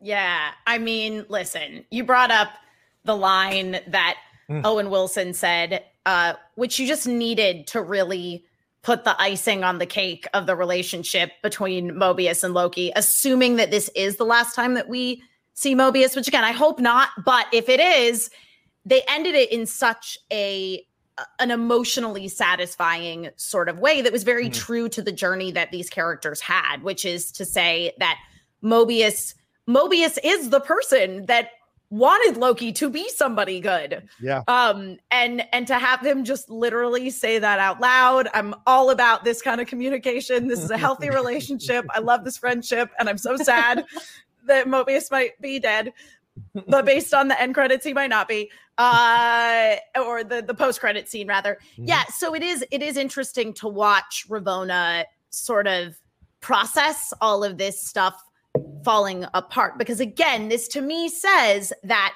she is aware of what is going on with the TVA, mm-hmm.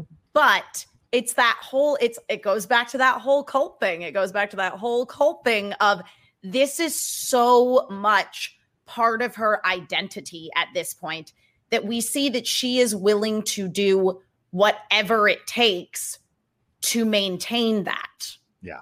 Yep. Yep. Absolutely. She senses that it's falling apart, but oh, she's yeah. just she's got to figure out a way to keep it together for whatever her reasons are. And I suppose we'll find out in episode five or episode six what her reasons actually are with all of this. So, yeah, we're going to find out soon. Both Lokis get into the gold elevator here with just Ravonna heading to the top. With just Ravonna in the elevator, she jettisons the Minutemen and they're heading to the Timekeepers. Sylvie asks if Ravonna remembers her. She asks why Ravonna was oh, brought her in. Ravonna cruelly. Oh, wait, wait, Shannon, did I skip you on this? Did you want to say something on the previous two scenes? I want to make did, sure. but, so but I, yep, you have something to add? I'm so sorry. Go ahead. Yeah, there's a lot to talk about here, Pally. Sorry. I, I, I know it's a lot. I look, I can't echo anything better than Laura and Emma have. Um, okay. you know that moment, like we talked about, no waste, no wasted moments. Um, I wonder who that interrogator was Mm. When who they were in there was C twenty, oh. I, I, was like, oh. "Is this somebody? Is yeah. this somebody?" It might not be. That might yeah. be a full tinfoil hat thing.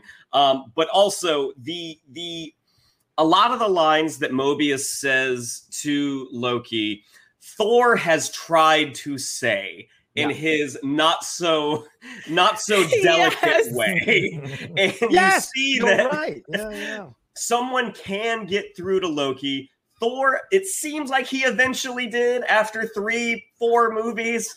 It seemed like he did. Uh, uh, Mobius was able to do it in about four episodes. so my, I, I, definitely have a theory. I mean, I, when they come out of the office and and R- Ravonna's standing there, she's not happy about what she's going to have to do. No, um, yeah. I mean, you can see that on her face. But I definitely have a a theory. Uh, which we will discuss at the end okay. um, of, of the return possible return of Mobius and how it ties into the comics. Okay. Okay. All right. Fair enough. And you're right. And you know what? Sometimes friends can get through to you quicker than family can. Family is wrapped up with a lot of stuff. And sometimes family can get through to you, but sometimes it's friends who are kind of outside the situation who get you looking at it. So maybe that's why. And also, do you want to listen to the good looking dude with the big muscles and the great hair getting all the ladies like, you know, kiss my ass? it's the nerdy guy who like is really genuine and honest and speaking from his heart that sometimes can bring your walls down when you're a skeptical guy like Loki. I'm just putting it out there. Anyway, all right, but Loki's, as I said, get into the gold elevator with Ravonna. Uh, Sylvie asks if Ravonna remembers her. It's a great scene here. She asks why Ravonna brought her in, and Ravonna even though she just got a, you know a little bit emotional here, uh, not happy with having to kill Mobius, she cruelly smiles here and says she doesn't remember. Uh, and you go back to Sylvie, and she is just like you can tell she is holding back the hurt of that revelation. And who and I don't think Ravonna is telling the truth either. The door opens and they walk in to face the timekeepers and the timekeepers speak to Loki's to the Lokis. This is the moment we're like, this is all bullshit. This is the moment. where I was like, this is all a lie. They give them a last opportunity to speak. There's that weird dude with the big old with the big old. I don't know what that was all about before they killed him. Sylvie says they are that the uh, timekeepers are scared. Loki says, "I've been killed before. Do it. I don't care. Do your worst." And then Sylvie attempts to go after them, but Ravonna keeps hitting the rewind button on her to stop her. And then all of a sudden, Sylvie starts to get Sylvie starts to get closer. And then the uh, and Ravonna's like, "What's going on here?" And then you see the doors open, and out comes B15 through the elevator like a hero with her own pad, releasing the neck braces around the Lokis, and says, "For all time, always throw Sylvie the sword." And then a badass fight ensues. They take out everyone. Eventually, Sylvie confronts Ravonna. They do battle until Sylvie knocks her the F out. And the timekeepers are seem to be doing nothing here. Then the timekeeper, one of the top timekeepers says to uh, Lady Loki, to Sylvie, You're a child of the timekeepers too, Sylvie. We can talk. Sylvie says, Oh, yeah. And then throws a sword and cuts off his head. The others laugh. And then just as she's about to attack the others, Loki stops her and then suddenly they all shut down like a theme park ride. So he grabs the head, realizes, and says they are mindless androids. And then Loki says it never stops and asks who created the TVA. Then Loki, in this moment, as things are falling apart, and we've seen this in numerous movies, right? This is the moment where you tell your truth to somebody when you've had this emotional, almost life altering shit might fall apart at any moment. Loki turns and tries to shoot his shot at Sylvie uh, but he is clearly not schooled in the art of putting his feelings into words. And she is not catching on. She is just not catching on. And just as he's about to say it, Ravonna prunes him. Oh, which is just a devastating moment.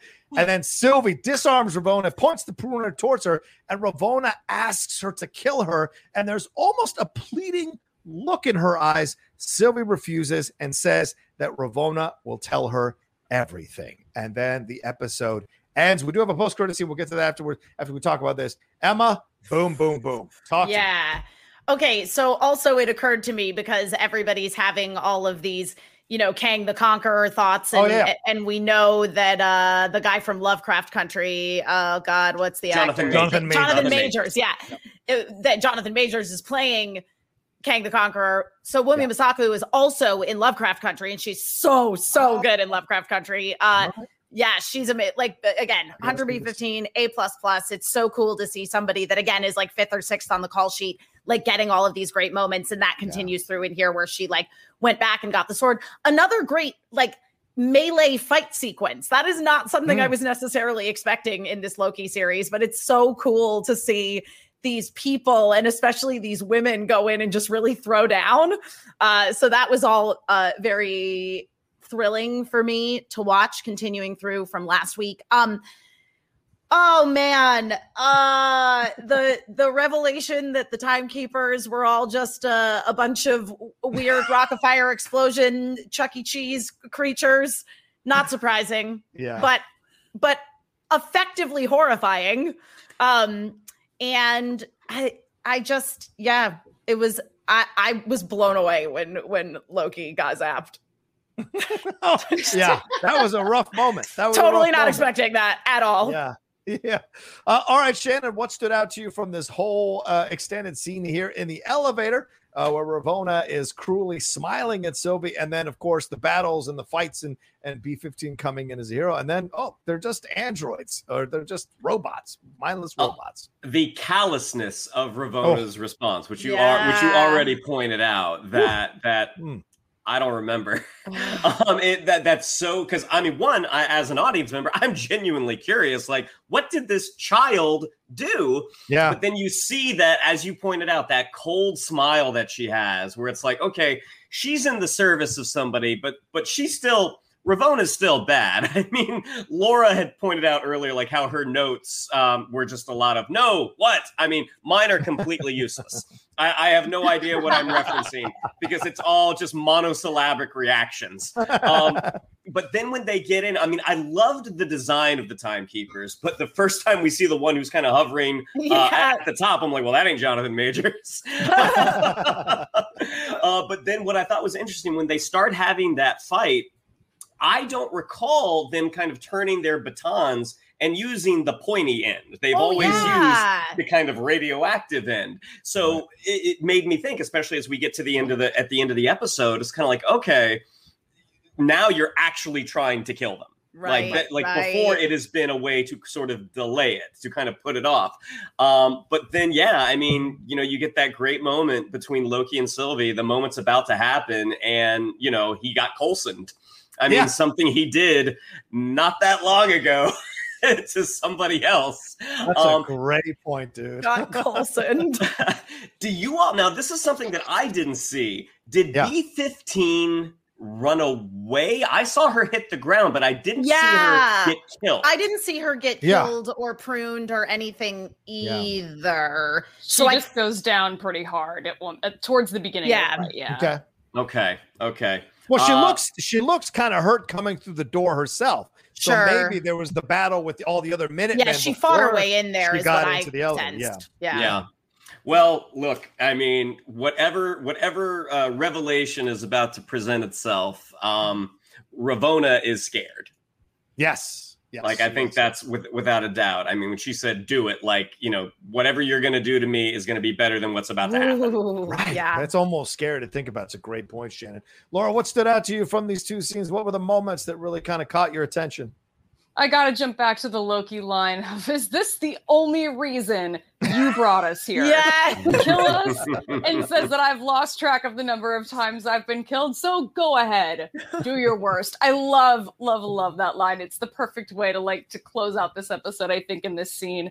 Um, but but yeah, the fact that you know we've the fact that these like you know cos he calls them like a cosmic disappointment, or they call you know Sylvie a cosmic disappointment. Like that was cold. Yeah. Ouch! You deserve to have your head cut off by that girl. But I gotta say, fuck yes, epic hero moment for B15. I was a hundred percent here for this. So excited for all time, always. She's got the line, and then it throws this. I just was like uh. screaming. This was my sports moment watching this. um, but I gotta say, Emma, I have the same thing in my notes of uh, re- referencing Chuck E. Cheese, where we have the head off and they just kind of like flicker and power down, and it's like that definitely felt like Chuck. I mean, that, it's like it's a small world, Chuck E. Cheese. It's right oh there God. in that category, I think.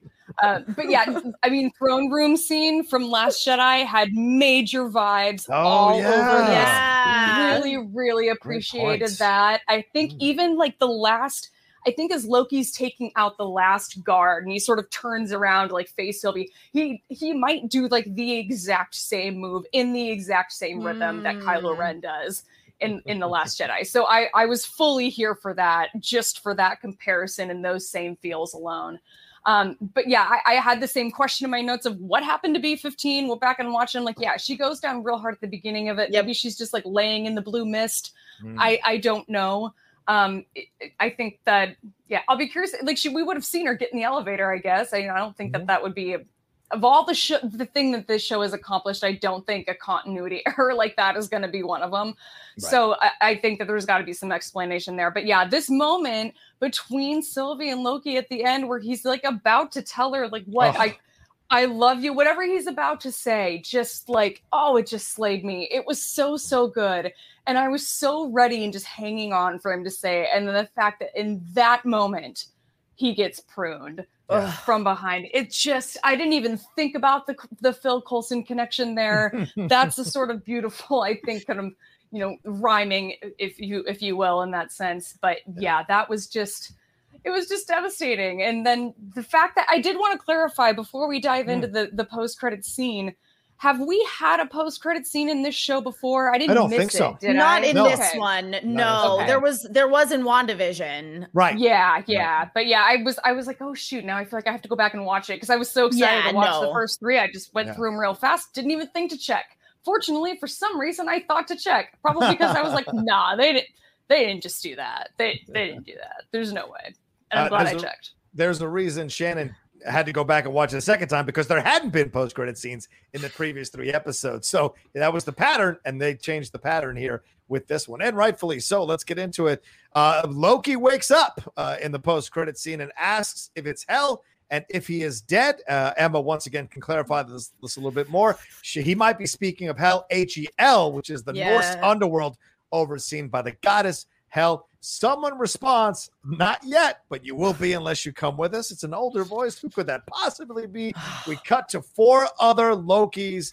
Three of them uh, standing there, one with four feet uh, standing there. Richard E. Grant. Richard E. Grant is fantastic in the old school Loki costume. There's a, a strong looking Loki uh, who is called, uh, what's he called? Boast, boastful Loki. boastful Loki, then a young boy that's Kid Loki, and then there's an alligator Loki. They're all staring at him. I'm telling you right now, I know there've been some great scenes in this, this show. That shot is my favorite shot of the show so far. So, um, uh, Shannon, what did you think of this uh, uh, post credit scene? I mean, great reveal. Like we were pretty sure that Loki was not going to be permanently gone. Yeah, right. But that reveal of the four of them, especially Richard E. Grant, I mean, Oh, uh, I know there had been uh, uh, theories online that he's going to be the big bad. He's the one who's kind of behind everything. And to see that he's actually going to be part of the team, rocking the classic green and yellow, awesome. But you look at the surroundings, like it's, they're clearly in like a demolished New York because there's a wrecked Avengers Tower right. behind Richard E. Grant. So the idea that, okay, if pruning someone doesn't necessarily kill them, if it transports them to some other realm, and if they have had to prune Mobius before, I'm wondering if uh, at, at the conclusion of this series, will the TVA still exist and be more comics accurate where it's all Mobiuses? Oh, good point. Yeah, absolutely. Yeah, Laura, we've got Kid Loki. Kid Loki is from the comics. We've got Alligator Loki, which is apparently doesn't come from the comics exactly, but there's the Frog Thor that that uh, uh, Emma mentioned earlier in this show, and then of course that's classic Loki that Richard. Grant is wearing that classic Loki outfit, uh, and then Boastful Loki, which is this uh, African American dude holding this massive uh, hammer and the great pelt on him. Uh, what do we take? What did you take from this post credit scene here? I was fully confused because I have no familiarity with comics, and I was just, I was just confused. I mean, the, the- most confusing thing for me at first was the cut right after the post-credit scene where it said special guest Richard E. Grant, and my first thought was where I totally missed him. Like I didn't even recognize him in like the classic Loki outfit. I was just like, who's this old man in the yellow underpants? Like this is just ridiculous to me. So the the alligator I also missed the first time I watched this. I had to go back and be like, wait, there was a fourth figure in this? Yes, there was an alligator. Also had the little horns. Love that Yes. little detail. Can't can't leave him out. Gotta leave him in there just so we know exactly who we're dealing with. Um, I'm I'm really excited to see where this leads. This actor that was playing uh, boastful Loki, I found him on Twitter. Like, doesn't Hmm. seem to have a ton of stuff to his name. So I think maybe a fairly unknown actor, which is like awesome. I think that's I think that's great that we're getting some unknown. I, this unknown actor got to stand next to like Richard E. Grant. Like that must have been such a thrill. Yeah. Um, I would the whole time I would just be like, like, tell me about the rise of Skywalker. What was it like? uh, but he was yeah the whole scene really threw me for a loop this is where like maybe some of the non-comic people might this is where they're going to be coming and looking for the the youtube videos to explain what the hell is going on because i needed all of that explanation just now um i i was thoroughly confused but thrilled just to see loki alive that was that was all i needed so Yeah. thank you there you go. Uh, Emma, thoughts on the post credit scene here? See, if I was standing next to Richard E. Grant, I would want to know all about Spice World. Um, personally.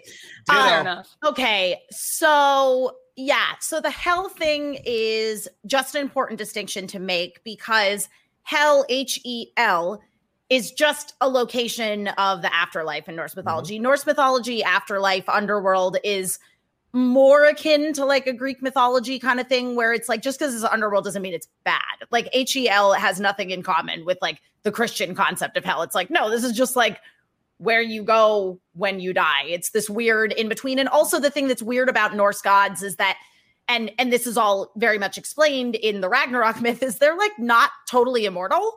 They can die. Um so so Loki's reaction of is this hell is more like is this the afterlife? I Loki as a character would never assume that he was going to the bad place. You know what I mean? That's like. It's a great point. uh, I just, how did they? I, I heard Richard E. Grant's voice speaking to Loki and immediately went, Is that Richard E. Grant?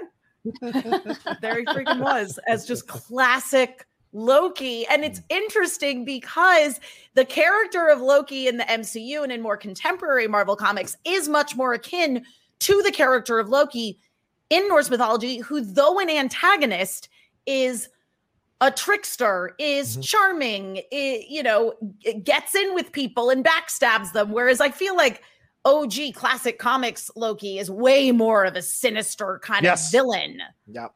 But yep. then to see him with these other Loki variations, the kid Loki and the alligator Loki, I, I if you get pruned, does uh, they're all Loki variants clearly. Yeah. So it's like if you get pruned, do you then just go to this sort of in between limbo? Is that where they are now? And so does that mean that everybody that's been zapped with the with the pruning sticks is also there? Right, right. If you think uh, if Mobius is there and if he thought trusting the word of two Lokis was tough, try trusting the word of six Lokis. Yeah. That's going to be triple tough for him to accept for sure. Uh, just a little bit of background. Emma's absolutely right. The classic Loki is way more devious, way more sinister, and him having the floppy horns so- and all of it is just perfect because it it adds to the kind of sinister uh, aspect of it because you you uh, um, you underestimate him, and because mm-hmm. of that, so that could come into play. Boastful Loki is new, so we don't know about him. Alligator Loki, as we said, is based on the Frog Thor situation, so there is no Alligator Loki in the comics. It was more of a play on that. But Kid Loki does exist. Kid Loki is from Thor number 617, which came out in 2010. And this is when the God of Mischief had eventually run out of all his schemes uh, and people just could totally pick him apart. He surrendered himself to, to uh, in this event called Siege, where he was killed by the Void. Then he was reborn as his child self from back when he was a beloved and still relatively innocent kid. And, uh, and while he was still mischievous, Kid Loki tried to not repeat the same patterns of previous Loki and became a hero, helped his brother, saved Asgard a couple of times. But just as he was kind of, you know, embracing being this heroic Loki, the other Loki spirit that had been there before overtakes Kid Loki, rides on his reputation. And so now you have two kind of uh, uh spirits of Loki fighting against each other inside this kid. So he does his mischievous stuff, but he's also caught up in the guilt for his actions because that's the innocent part of him that's still there. And he does eventually join the Young Avengers. So we've been hearing about Young Avengers. Did we see Patriot in Falcon and Winter Soldier? Are we getting Hulkling? We saw uh, uh, Wiccan and Speed. So this all seems to be laying some interesting groundwork as we go into the next phase of the MCU firmly uh, for sure. So you know, pay attention to all of that as we head on out of this episode uh, and uh, get ready for an episode five. Real quick, what do you want to see in episode five? Thoughts? Let's start with you, uh, Emma. What do you expect to see in episode five? Frog Thor. Um, but what a great solution to get Thor into the Loki series without having to pay Chris Hemsworth. Uh, Very good uh, Mobius on a jet ski. That's what I. that's all ah, I want. I just nice. like I want Mobius to reappear on a jet ski and just be all in like Mad Max Freedom Fighter. Let's go. all right, Laura, what do you got? Oh gosh, I don't know. That's the whole okay. thing is that I just feel like I'm along for the ride in this show. I'm just happy to hear that that Loki's alive. I want to learn that Mobius is alive. I want to see him hanging out with all of his variants on the jet ski too. I, I just I, that's all I really need. I need to get a little bit of maybe some explanation just to have faith that they're they are making an effort to keep all of the audience in the loop of what exactly is going on. Um, but I, I I have no doubt that we're going to get that at some point in the next couple of episodes. And then I want a season two because I'm just really liking where we're this direction that we're going in with this show.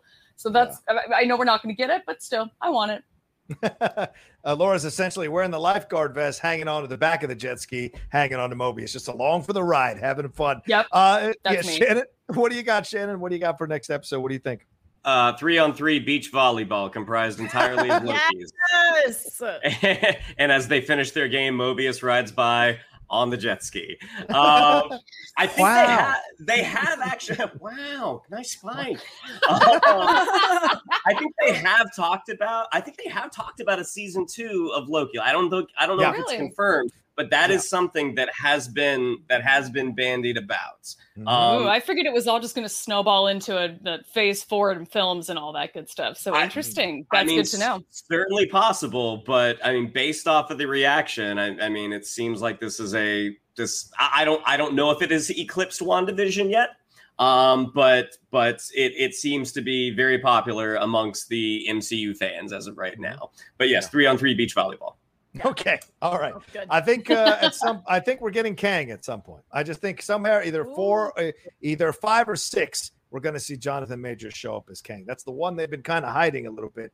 I think there's no way around that. Maybe they'll find a way uh, to do it. Uh, you know, trust all of them there Marvel, but I think it would be very interesting to have Jonathan this be where Jonathan Majors is introduced as Kang. Uh, all right, all right, that's our uh, spoiler review here for episode uh, four of Loki. Thank you all so much for joining us. If you're listening to us on the podcast feed, thank you very much for subscribing and downloading the episode as well. Uh, let's go around the horn here and tell everybody where they can find you. First of all, thank you very, very much for Laura Kelly sitting in for Mike Vogel. Laura, please, what do you got going on? Where can they find you? Sure, I talk about Star Wars on the internet, so come find me at my uh, my podcast, which is Force Toast, a Star Wars happy hour. You can find that at all the places that you find podcasts. Our Twitter handle is at Force Toast Pod. I am on Twitter at Shut Up underscore Laura, and I often am also tweeting about Star Wars. Surprise, surprise! uh, and then stay tuned for the end of the month. It'll be July 31st is the Schmodown Collision, where I will be taking on Andrew DeMolanta in the title match for the Star Wars belt. So go find me over there. And then John and I will be back talking about you're over here talking about Star Wars on the Jedi way soon. Stay tuned for uh, our next episode where we just generally kind of shoot the shit about a random topic in Star Wars. We talk a little bit about what's recently in the news and sometimes we go live and bring people in and it's a lot of fun. So Yep. stay tuned. There you go. Very well said.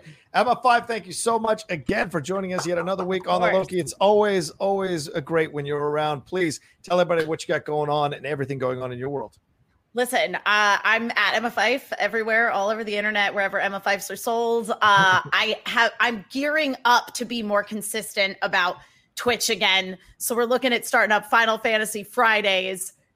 I'm doing that this Friday. I'm going to play the uh, the downloadable content for Final Fantasy VII Remake, uh, and then I think probably by the time I finish that, the Pixel remasters will be out. So I'm excited to revisit uh, Final Fantasies. I think they ha- I think it's three, four, five, and six. I'll probably start with six because I love six. Um, yeah. So you know, just that's that's me. That's my life. I wrote a video for fandom called 16 Reasons We Love Final Fantasy. If you go on a gaming wiki, it'll probably autoplay. it's a good life. It's a good life.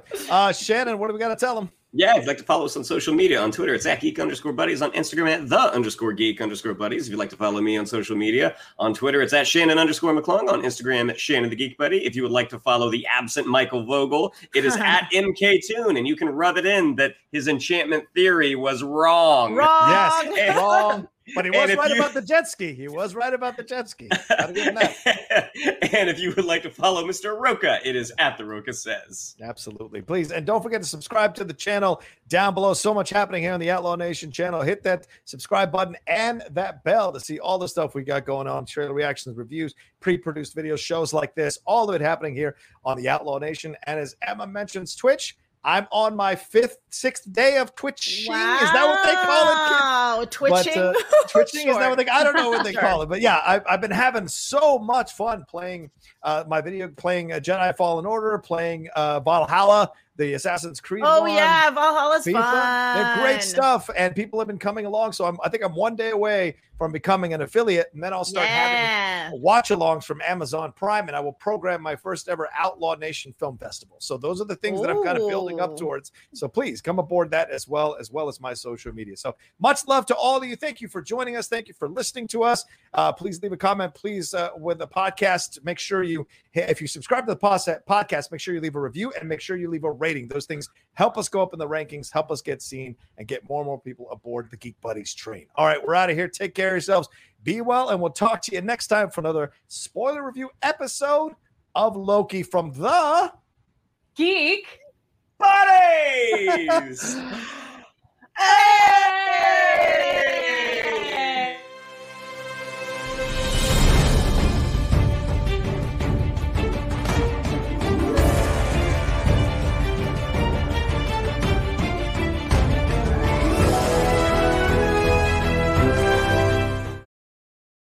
there, this is Justin Bartha. I made a funny new podcast, King of the Egg Cream. It has the greatest cast in the history of podcasts with actors like Lewis Black, I'm torn by my feelings for two women. Bobby Cannavale, You can eat it, or if someone hits you, you can put it on your cut. Melanie Lynskey, I wonder what these marvelous things are that look just like boiled chicken feet. Jason Ritter, I can break things and pick locks and kill people. Michael Stuhlbarg, The whole point is to inspire people that they should make themselves better. Ari Graynor, No, don't whet its appetite. What are you, an idiot? me, Justin Bartha, That's not just any egg cream, that's a Lemke's special. and all narrated by the hilarious Richard Kind.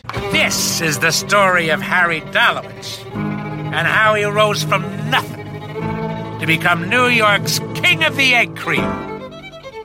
So if you like funny true stories, come listen to King of the Egg Cream, available wherever you get your podcasts.